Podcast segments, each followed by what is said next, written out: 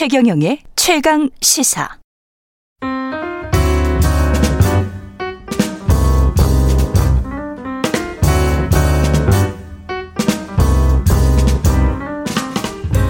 더 나은 미래를 위해 오늘의 정책을 고민합니다. 김기식의 정책 이야기 식센스 김기식 더 미래연구소 소장 나와 계십니다. 안녕하세요. 예, 안녕하세요.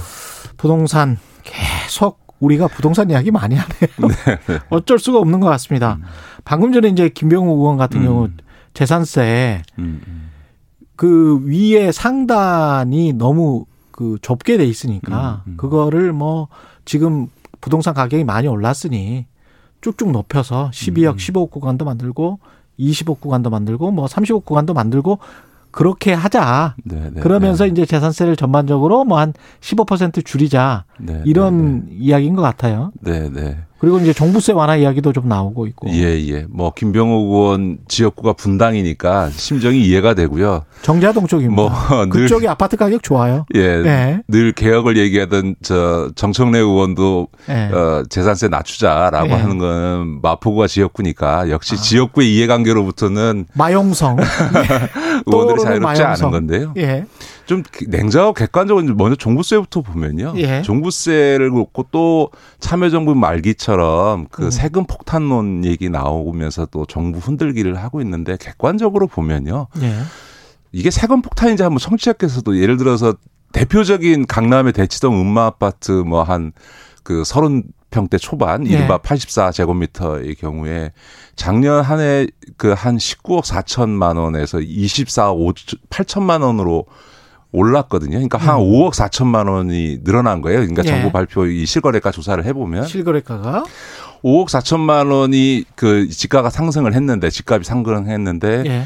세금은 얼마가 늘었냐면 670만 원 정도에서 음. 990만 원 정도로 한 320만 원 정도 늘은 거예요. 종부세까지 포함해서. 네. 근데 예. 예를 들어서 지금 만약 그거를 5억 4천만 원을 소득세로 내야 된다. 그러면 아마 세율 42%를 적용해서 한 2억 3천만 원을 내야 되는 겁니다. 그렇죠. 소득세로 자, 그렇죠. 예. 이제 소위 그 아무리 뭐 10년을 그 물론 소득세를 한 번 내는 거고 재산세는 음. 계속 낸다고 치더라도 그렇죠. 우리가 재산세 감면해 주는 가장 큰 구간이 이제 10년 장기 보유했을 때니까 음. 10년 동안 300만 원씩 더 내봐야 3천만 원 정도 더 내는 건단 말이에요. 그러니까 소득세로 음. 따지면 2억 3천만 원을 내야 될 거를 10년 동안 3천만 원, 한 해 한 300만 원 좀 더 내라고 하는 게 과연 세금 폭탄이라고 얘기할 수 있는 거냐. 100년 내야 3억이군요. 100년 네. 내야.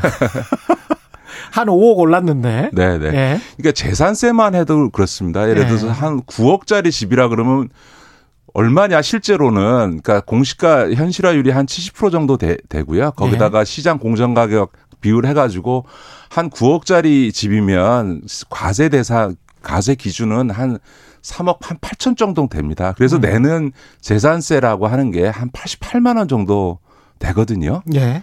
예를 들어서 자기 집값이 예를 들어 한 1, 2억 올랐다. 그걸 음. 만약 소득세로 환산하면은 한 3천만 원에서 한 8천만 원 정도 세금을 내야 되는데 이 지금 재산 1, 2억 아파트가 1, 2억이 늘었을 때 추가로 내는 재산세라고 하는 거 보유세라고 하는 건 한 10만 원에서 20만 원 더 내는 거거든요. 예. 10년을 내도 100만 원에서 한 200만 원 더 내는 겁니다. 그러니까 음. 그런 점에서 과연 이거를 세금 폭탄이다, 과도하다 이렇게 얘기할 수 있느냐? 우리나라가 더군다나 어 OECD 평균에 비해서 재산세가 절반밖에 안 되는 예. 재산세 보유세 비율이 굉장히 낮고요. 무엇보다 제가 좀 말씀드리고 싶은 거는 우리 사회가 양극화 문제를 얘기를 많이 하는데 양극화 중에서 지금 소득 양극화도 심각하지만 더 심각한 거는 자산 양극화고요. 예. 문제는 이 자산 양극화가 소득 양극화를 더 심화시킵니다. 왜냐하면 금융자산이나 부동산 자산에 생기는 이익이 소득으로 전환되면서 소득의 격차를 더 벌리고 있는 예. 상태거든요. 그러니까 문재인 정부나 앞으로 다음 정부도요. 음. 보유세는 끊임 계속 강화해서 이 자산 양극화에 대처를 해줘야 되는 게 맞는 거죠. 음. 저는 그런 점에서 지금의 보유세 강화 정책은 우리 사회 현실로 보면 맞는 방향이다. 음. 이 점은 분명히 해야 된다는 거죠. 부동산 가격이 이렇게 높아진 상황에서 만약에 다음 정부가 정권이 바뀐다면 네네네. 그렇게 해서 보유세를 뭐 대폭 인하하겠다고 하면 네네.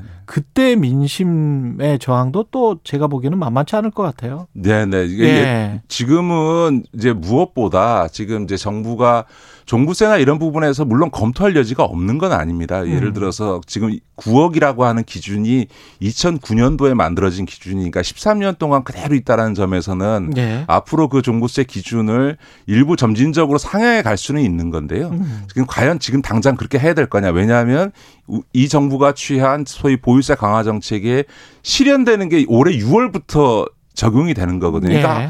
한번 세제를 개편해 놓고 시행도 해보기도 전에 고치자는 게 이게 말이 되냐 이런 점이 있는 거죠. 공시가가 이제 급속하게 현실화돼서 네네. 네, 그래서 네. 이제 재산세가 더 늘어나는 측면도 네네. 네. 있다고 보고 공시가를 어, 공시가 현실화율을 조금씩 늦추자, 뭐 아니면 동결시키자, 뭐 이런 주장도 나오고 있는 것 같은데 어떻게 생각하세요? 예, 공시가 지가 이제 작년에 한 뭐 거의 한 19% 정도 예. 올라갔다고 해요. 근데 이건 두 가지 요인이 다 있거든요. 예. 공 시가의 그 공시지가의 현실화율을 끌어올린 것도 있지만 가장 직접적인 원인은 작년에 집값이 너무 급등했기 때문에 예. 생긴 난 거거든요. 근데 예. 집값이 급등하고 있는데 예를 들어서 공, 공시지가 현실화율을 낮추게 되면 시가와 공시지가 간의 괴리가 더 심화되겠죠. 그러면 음. 세, 세제 세금 정책 자체가 굉장히 왜곡되기 때문에 오히려 집값이 이렇게 급등하면 급등할수록 시가에 맞춰서 공시지가를 신속하게 올려줘야만 네. 시가와 공시지가 간의 이 괴리를 막을 수 있다는 점에서 저는 공시지가 현실화의 속도나 현실화율을 늦추는 것은 음. 오히려 시장의 왜곡 혹은 세금 정책, 세, 음. 세제나 세정에 있어서의 왜곡을 낳는 중요한 원인이기 때문에 바람직하지 않다 이렇게 봅니다.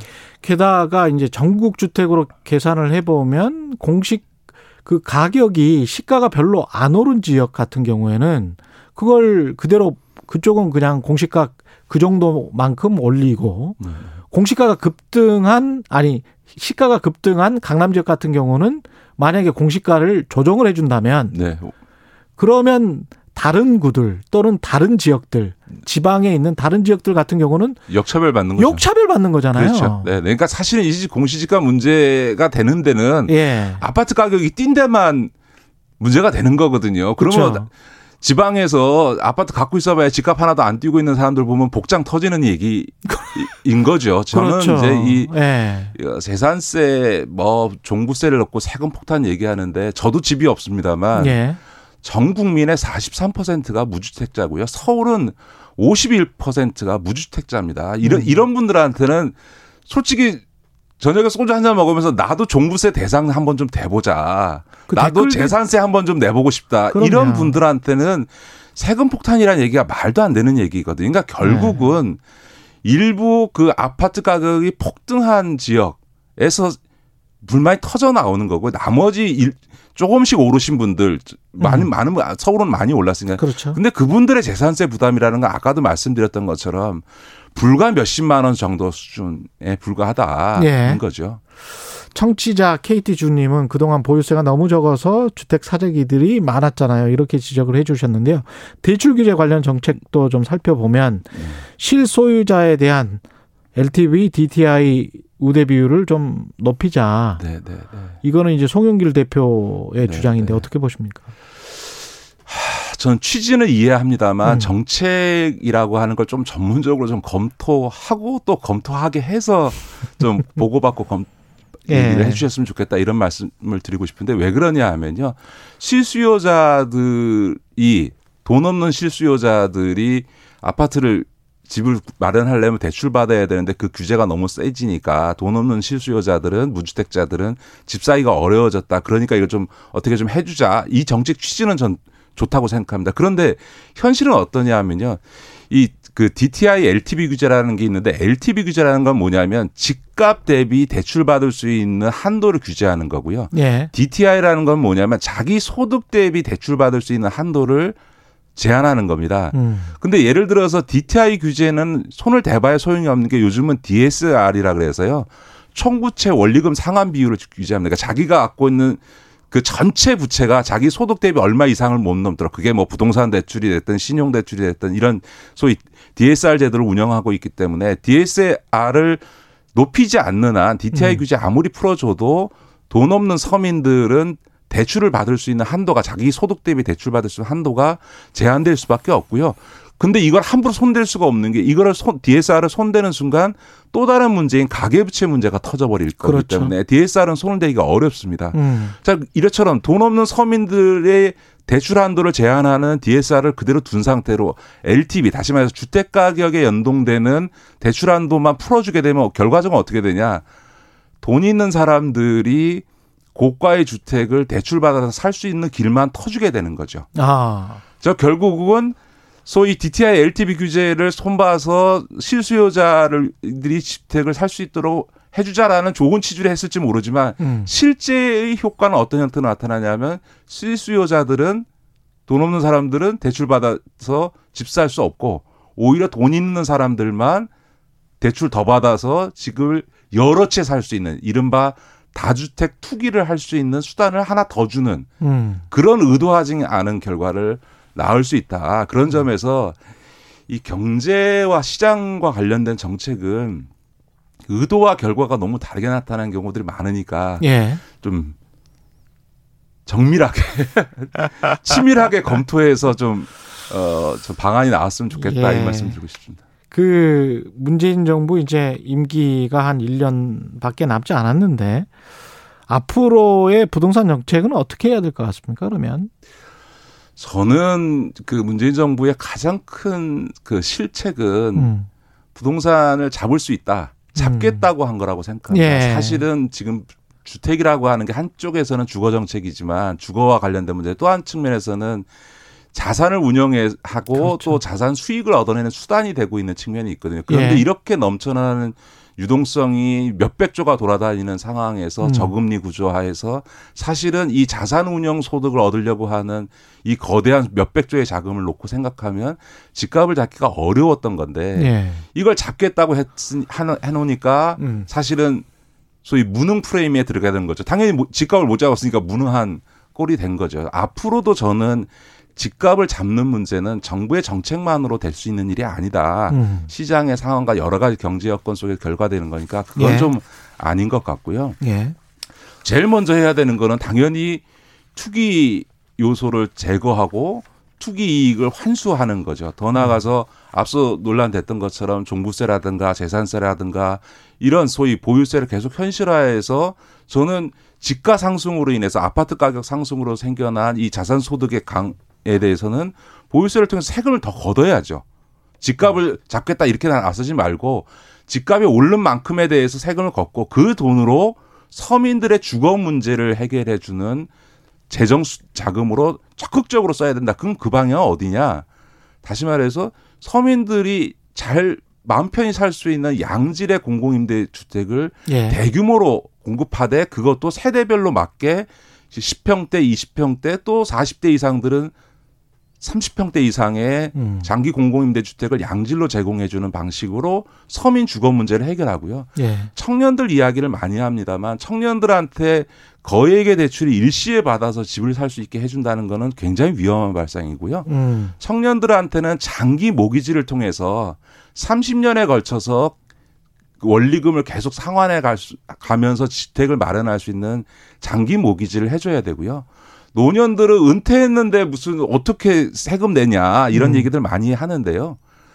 지금 문제가 되는 거는 우리나라 노인들 중에 70대가 우리나라 전 세대 중에서 가장 많은 주거를 주택을 갖고 있고요. 예. 80대만 하더라도 30%가 넘는 주택을 가지고 있습니다. 그러니까 이 주택을 주택연금으로 소위 영목이지로 가입해서 맞습니다. 이걸 갖고 네. 생활도 하고 세금도 내게 해주면 되는데 핵심은 이 주택연금의 가입 자격이 지금 9억으로 제한되어 있는데 음. 이 9억을 10억, 15, 15억으로 늘려줘서 음. 소위 집 하나만 갖고 있는 고가주택 그 자들이. 은퇴자들이 음. 종부세를 낮춰주는 게 아니라 주택연금 가입 자격을 주어서 음. 이분들 주택연금을 통해서 문제를 해결할 수 있도록 예. 길을 터주는 게 맞다. 저는 그렇게 봅니다. 그게 소비 진작이나 경제 활성에도 오히려 도움이 될 것 같습니다. 예. 아, 시간이 좀 부족하네요. 다른 거 다 물어봐야 되는데. 네. 말씀 감사하고요. 지금까지 김기식 더 미래연구소 소장이었습니다. 고맙습니다. 네, 고맙습니다. 청취자 8914님, 집으로 돈 버는 신화를 깨야 합니다. 이렇게 말씀하셨고요. KBS 라디오 최경련의 최강 시사 듣고 계신 지금 시각은 8시 45분입니다.